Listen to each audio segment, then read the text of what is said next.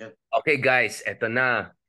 After Na. na, may hunger strike na nangyayari, may protest na nangyayari. Sabi nga nung kilala ni Mark Gamboa, may mga bayani tayo na napapanganib ngayon. Ah, Kailangan natin supportan sila. Alam mo naman, na medyo intense ang past 48 hours. So, Sir Mark Gamboa, ano po yung report dyan? Na, in fairness, ah, Mark, ah, let, let me tell you this. Ah.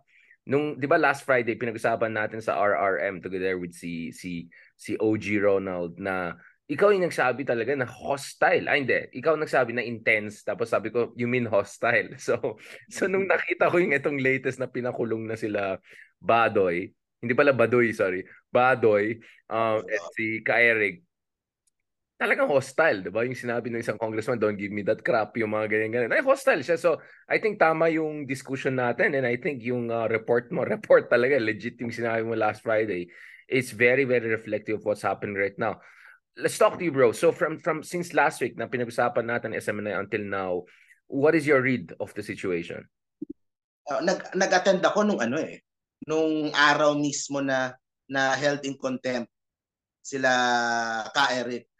Okay? Um nung pagdating doon nila ka Eric, naka-ready na yung mga damit, naka-ano na eh, naka-ready na lahat eh. Uh, he was ready na to uh, mapakulong and uh, kasi he wasn't going to give up his source daw kung sino yung nagsabi ng 1.8 billion. Uh, sinasabi niya nung unang hearing wala akong abogado kaya gusto niyang patanggal sa record yung mga sinabi doon. Sabi ba't, ba't mo kami dinidiktahan kung ano yung nasa record? Kasalanan mo hindi ka nagsama ng abogado. So ngayon may kasama na siyang abogado tapos uh, may sinasabi siya ng mga iba't ibang ano, iba't ibang uh, mga batas and yung kanilang freedom and pero that whole time Soto law. was ready. Soto law, right? Di ba? Yung Soto, Soto law. law. In the previous episode, puro Tito Soto pinag-usapan natin. Ito yung legit Oo. first generation Senator Soto. Ang, Si ang ganda nung ano, ang ganda nung sa Soto law na na na exchange nga. He was keep, he keeps on saying na sa Soto law you are uh, parang by law, you are binasa pa niya eh na pwede na hindi mo kailangang i-give up yung source mo ng news kung journalist ka. Pero he also read na sa dulo nun, except for uh, Congress inquiry uh, uh, that deals with national security. Eh, oops, So, siya nag- nilang bumasa. Lang, ay wait lang, meron palang caveat. No, applicable lang ito kung journalist ka talaga. Although, ang laking issue na how do you define a journalist? The accreditation process is not as straightforward as as being an engineer for that matter, right? Yeah. Sin- sinabi ni Ka Eric, hindi ito national security kasi nagtatanong lang kami doon sa sa budget. Sumagot yung si ano si Congressman Tambunting, yung chairperson ng committee. Sabi niya, kung merong spy dito sa Congress na nagli-leak ng information dito na hindi namin alam, this is a matter of national security. So so Ay, dyan, wala- walang lusot. Baka, Walang baka China China, daw yan. China, ano. China. Hindi bro, ano pa lang, ang dami nagko-comment every time na nire-raise ko yung issue na yan. Kasi nung nasa airport ako sa Singapore, I discussed the Soto law ganun, about the source. Sabi ng isa, it's not even about whether he's a journalist or not. Mukhang wala talaga siyang source na marites lang. Eh, ito, ito pa yung nangyari nung hearing ha. Hindi ko natapos eh, pero may mga parts ako napanood.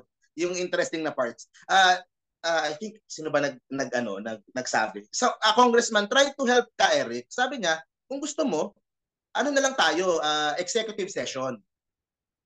Di ba? Oh, which is, which makes yung mga sense. tao, yeah, confidential. Yeah, confidential. Na, yan. walang makakaalam. Kami lang sa Congress ang makakaalam, yung nasa loob ng room na yon. He still said no. Ayaw pa rin. So, may, meron namin yung mata mo, point mo na lang siya. Sino dito? Dito. So may, meron talagang duda na baka naman wala talaga. Baka naman walang source talaga na baka naisip lang. So yun ang yun ang Yun ang hindi, yun ang hindi naisip ng Soto Law. Paano kung wala talagang source yung pinoprotektahan? yun nga. Yun nga. Eh, Dalawa nga daw yung source, 'di ba? Yung isa ah, cellphone number lang na na nag ano na nag ah, text sa kanya about this. Level of So journalism isa, talaga. sa source niya na sikreto. So parang napag napag ano niya na ay dalawa na nagsabi sa akin. Itatanong ko na to. Ito yung problema, ito yung problema ang isa. May congressman na nagsalita. Ah, sabi niya, pwede nating isupina ba yung mga cellphone records ni Ka Eric? para makita kung yung story niya holds up. Meron talagang nag-text na ganito, na ganoon. And, and they can do that, di ba? Pwede nilang iano yun, pwede nilang makuha yun. O lalong lagot tuloy si Kyle. Baka perjury pa siya, lying under oath. Kung kung ilabas, kung talagang gawin ng Congress yon pumunta sila sa telco. O hindi nang, natin, bro. May nag-text lang na random guy. Tapos may nag-text ulit, dalawa na yung source mo. Ay, yun, yun nga ang nangyari. Dalawa yung source. Di ba? Bayan na pwede... kanya ng journalism nila. oh, guys, pwede Huwag kayong gagawa pag kayong gagawa-gawa ng ganung storya kasi pwede pa lang i-trace ng Congress 'yan o ng NBI kung totoo yung sinasabi nyo. Kung meron talagang nag-text kasi pwede mong hingin talaga 'yan, eh, national security eh. Okay, kung wala, under uh, lying under oath perjury ka. Oo, patay. Criminal. talaga sila. I mean, okay, I'm sorry, Lord. I'm, I'm this is not shadow. It's just like it's just ridiculous, diba? I mean, it's just the whole thing is so ridiculous ang, ang point ko is, di ba, ang naalala mo last week, pinag-usapan natin with, with kaparing Ronald, parang point na is, this is hubris. Talagang hindi manhit sila sa yung nagbabago na talaga yung landscape eh. Tayong dalawa, last year pa natin sinasabi, tignan mo nga si Banat ba, inaaway si ganito. Si... Noon pala nakita natin, mag magkakaroon talaga ng malaking hidwaan to, di ba? The divorce was coming. We saw it last year pa doon sa Project Pilipinas episodes natin. Pero ito mga ito mga manhid, no? They're not, on, this is not Duterte time anymore and lahat galit sa kanila. Trapos, Dilawan, Pinklawans, mga mga red, mga pula, lahat galit sa kanila. They don't seem to understand this, right? I mean, ito kasi, ito kasi. Maski ako, ako, ah, sige, um, ito yung sa akin ah. Maski ako, I still feel this, kaya medyo nagigets ko sila. Um, malaki pa rin kasi yung online na na base ng DDS eh. And nangaaway talaga. And siguro baka yun yung nara- nakikita nila, nararamdaman, nararamdaman nila. Pero the thing is, yung mga online na DDS na yan, yung iba trolls, yung iba ano, lalabas ba sa kalsada yan? Kung will they? Hindi eh. Warm bodies pa mga yan? Hindi eh. Hindi sila warm oh. bodies. Uh, can you tell them na yung mga congressman, wag niyong panalunin dyan sa mga bayan nyo? Hindi wala din silang magagawa. Yung, yung mga congressman na nandun, they will keep keep on winning dun sa mga districts nila. Kasi pamilya nila yung mga may hawak dun eh. Diba? Wala wala din ano kaya yung mga congressman hindi na ano hindi na walang wala, walang kahit anong ano nang takot or nang sige bash nyo ako uh, nasa congress pa rin kami nasa ano pa rin kami kaya nagsasabi 'di ba si si Tatay Hari na ano yan parang uh, if you do not uh, kung hindi mo sila pupurihin they will put you in jail Parang ganoon yung yung kanyang linyada na nangyayari daw ngayon. De, pero ito lang din ang ano ko, 'di ba ilang days na yung hunger strike as of our recording, tatlong araw na. Um, parang hindi yung naman. Glamour. Ang definition ng hunger strike, walang lechon every night. Ano, ano ba yung hunger strike? At saka tanong, sasama ba si Harry sa, sa hunger strike? Dami nagko-comment. Baka naman. Ayun nga. Hindi parang yung hindi ganoon kalakas yung they were expecting siguro people to Parang parang Naging rallying cry ito. Rallying cry. Oh, no. Kaso hindi eh. So, Round the flag ikaw, ikaw tingin mo, ilang ilang days pa nila can they hold this up? Yung kanilang eh, ano? Ang mangyayari diyan, bro, yung ano, yung mangyayari diyan may doctor diyan tapos na ano na sila, tapos pipicturean sila, nakawawa, yung gano'n. Feeling ko yun yung magiging susunod na kabanata para alam na natin yung script nila, no? Hindi ako bro, actually maganda yung sinabi mo kanina, no? This is a very good observation. Now what's happening here is we have a group of people who have been who have na ininom nila sarili nilang Dutertismo Kool-Aid, no? Uh, na idea nila dahil malakas yung kanilang following online, automatic na assume nila this equals to political power. Now, the reality is, diga, bro, naalala mo si Pompey Lavinia, yung dating ano social media manager ni Digong, eh, ano yun eh, assumed na sobrang malakas yan. And then tumakbo yan sa local LGU, no much siya, no much siya. Uh, so we have a lot of cases whereby yung mga super solid DDS na sumikat lang dahil nakisakay kay Digong at saka online-online, nung ano, bumangga na sila sa pader ng katrapuhan, wala silang laban because at the end of the day, it's the guns and the goons and the gold, right? And it's having the warm bodies. And pagdating doon, wala kang panalo sa mga trapos, di ba? And more than that, in this sense, I really mean strictly traditional politicians, people. And also, ang SMNI, they alienated the entire media landscape. They alienated all the intellectuals, thought leaders, influential people, So, wala talaga they're, they're on, on their own eh. Kaya nga sabi, tama yung sinasabi mo na siguro na, na masyado silang impressed sa kanilang online ano uh, uh, reco- uh, uh, resonance but this doesn't really mean much.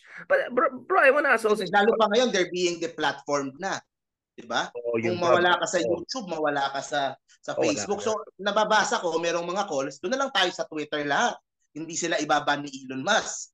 So meron gano'n. Kaso yung mga yung mga DDS mo, mapapapunta mo ba sa Twitter yan? Diba? Ang hina ng DDS to. Ang hina ng DDS sa Twitter, nagtatawanan ko ng si Sasso na nagpapansin pa siya ng mga ako daw si Mari Ressa, siya daw si ano, si Julian Assange. Parang sabi ko, gusto kong sabihin, hindi mo sila ka-level, hindi mo rin ako ka-level. gusto ko siyang ganin ng Twitter, parang wag na lang, di ba? Parang, wala eh, mahina sila ang Twitter. So, I don't know. Kasi, you're right, sa US, yung right wing, yun ang ginawa nila, pumunta sila sa Twitter. Ngayon, medyo patas ng Twitter. Dati woke yun eh. Ngayon, pansin ko, malakas yung mga pro-China, pro-Trump, mga ganon, yung mga alt-right. But I don't think that will translate as effectively sa sa sa dito sa sa Pilipinas, no? But maybe Sabi kasi parang socio-economic ano pa rin eh. Oh, may klishero pa rin, oh. Oo eh, parang more on Facebook pa rin eh. And sa TikTok. So, ewan ko lang sa TikTok kung pwede silang kung uh, if they can uh, doon sila mag-establish. Pero pero siguro me, siguro siguro they are ano na lang ang, ang pinaka wish nila, ang pinaka hope nila, they are uh, hoping eventually Sara will get into power. Yun ang kanilang ano. Tagal pa yan, bro. Five years a long time. Five years is a long time. Of, of course, in the next episode, pag-usapan natin ng Do 30 versus De Lima 2.0 no? Kasi ma- magiging madugo na yan eh. Kasi last time I checked is De Lima now officially the spokesman of Liberal Party na? Uh, something like that? Parang parang may position na siyang nakita ko eh. Na ito na she's taking up the cudgels na talaga mag the next level na yan di ba? But before we go to the next episode let's stay here muna bro. Kasi uh, hindi ganito. Kasi you and I, bro, we have been following the blogosphere for a very, very long time. And let's be honest, SMNI is essentially like a bloggers network the way they operate? It's really effective pagdating sa social media, riding mga trends. And I'm not sure they really follow yung legit journalistic ethic, yung text lang ng random sa ina dalawa, meron ka rin dalawa. I mean, that's not how we do it. But but tell me a little bit about this. How do you see the Harry Roque angle? Like, what is Harry Roque up to up now? And why would he, diba? I mean, may plano naman siya tumakbo ulit siguro sa 2025. I mean, he's hoping na siya ay maging rallying cry ng mga Dutertes, pro-Duterte. Sa, sa akin, this is all a, yeah. Hmm. this is all a political bet eh. Political bet on the Duterte Duterte base. It's the same thing with uh, Senadora Amy. That's why yung kanyang suporta for the Duterte. She knows eh. She knows how how how big it still is, how powerful sila sa social media, Harry Roque din siguro ganun, although hindi nagta-translate dun sa mga previous takbo niya as senator. Who knows, baka in the future, it might. Diba? So, yun ang, yun ang, I think, it's a political bet in the future din. Eh. Hindi naman hindi sila makapasok ngayon sa current administration, di ba? Titignan nila na ganun. So, kung merong moves na gibain si Sara and uh, of course by extension yung dad niya si, si Tigong. So, nandoon sila yung nasa front lines hoping that maybe in the future, kung if this comes out with Sarah on top, babalikan nila lahat ng mga ng mga It's a very big bet, no? It's a very big bet kasi pwede rin sila ma- may wipe out, no? I mean, 2025, pwede sila totally wipe out. Although, interestingly, dun sa mga comments ko about SMNI, although I try to be fair, I, in fact, yung isang warning ko is, yung mga nagpa-popcorn ngayon sa nangyari sa SMNI, dapat remember yung mga nagpa-popcorn nung na, yung nangyari sa ABS-CBN franchise. Kasi ako, ang, ang takot ko dito, ma-weaponize itong issue na ito kung saan matakot ng any investigative journalist to say anything about Congress or politicians because sanay na sila. They have they're taking care of two networks already, ba? Sino ka? So this might, you know, this might have some chilling effect down the road. I'm just saying, ah, yung tinatrash lang si Badoy and all. I mean, maybe you believe she uh, she deserves but at the end of the day, she somehow represents the media, right? So I'm just saying, be careful what you wish for. Ako, so as yung mga nagpo-popcorn dyan, ingat lang kayo dyan what your word your and napansin ko yung mga ibang ABS-CBN friends ko, nilike din nila yung mga post kong ganito kasi I think they understand Uh, Maski ako, ang, ang, oh, hinahinay ang official stand, so wrong. Mm, ang, sorry. Uh, ang official stand ko dito sa issue na to, just like sa ABS-CBN, na I wasn't uh, for yung sa pagtanggal ng franchise. Maski dito sa SMNI, ayoko din. Ayoko din. Kasi nga, yun nga eh, tama yung sinasabi mo, it sets a uh, precedent nga and chilling effect sa mga ibang mga journalists, mga mga legit na mga news na, na pag kumontra ka, uh, ganito pwedeng mangyari. Yung sa ABS nga, renewal eh. Ito nga, hindi renewal eh. May franchise ka, ika-cancel then and there eh. Sa ABS, na, oh, na revoke na eh. Oh, next level to eh. Oh, tama ka. Oh, That's true. That's, so, so medyo may ganun. Pero, pero, naisip ko din, this is also an important uh, learning learning moment for Filipinos. Um, kasi, uh, yes learning experience na naman tayo na naman tayo. learning moment, learning mo uh, teachable moment for Filipinos. Importante, importante to kasi 'di ba ang, ang nirereklamo nga ni Tatay Harry na if you uh, pag hindi ka uh, umuo lang doon sa hari o sa ano, uh, ikukulong ka. Alam mo this reminds me, uh, you know, this reminds me so much of the golden years of the Philippines called martial law. Okay?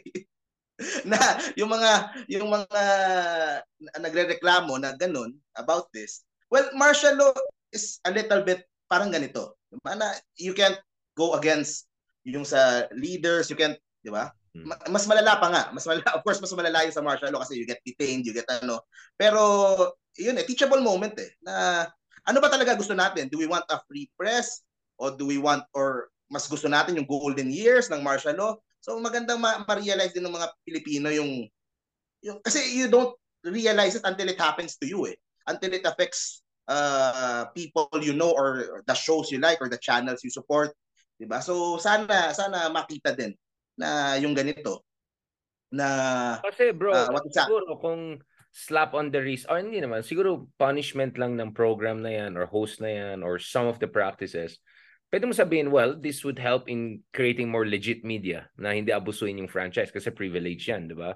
Pero ngayon kasi pwede ma-revoke yung buong franchise and ibang klase, the way sumasagot yung mga congressman sa kanila, the way na tinatrato sila, di ba? Parang, again, I know people natutuwa yung mga tao kasi deserve daw nila, ganun ganon I mean, I understand it, but but when you correct some wrong, it has to be done in the right way. And kung bara keep on pushing the ano eh. Oh, you're keep on setting precedents, pushing the boundaries. Oh, eh, oh, Medyo baka kung saan. And you're normalizing trashing of media. Yeah, that's what I'm saying. The normalization of trashing. Again, of course, we can debate kung legit media itong mga nag-investigative based on anonymous text or two. But but still eh, they're still representative of the media and one, even if you don't agree with them, di ba? So, kaya nga ako medyo ilang lang ako eh. I mean, kakantsawan tayo here and there kasi medyo ridiculous na yung mga ginagawa nilang drama. I'm not sure this is really helping their cause. But, ako personally, I see yeah. them as ano eh, parang Fox News eh. Parang ganun yung tingin ko sa SMNI. So, or or Alex Jones info or medyo. I think Fox may gano, oh, depende depende on how bro. you ano di ba? So yeah, akin a little bit more eh. professional yeah.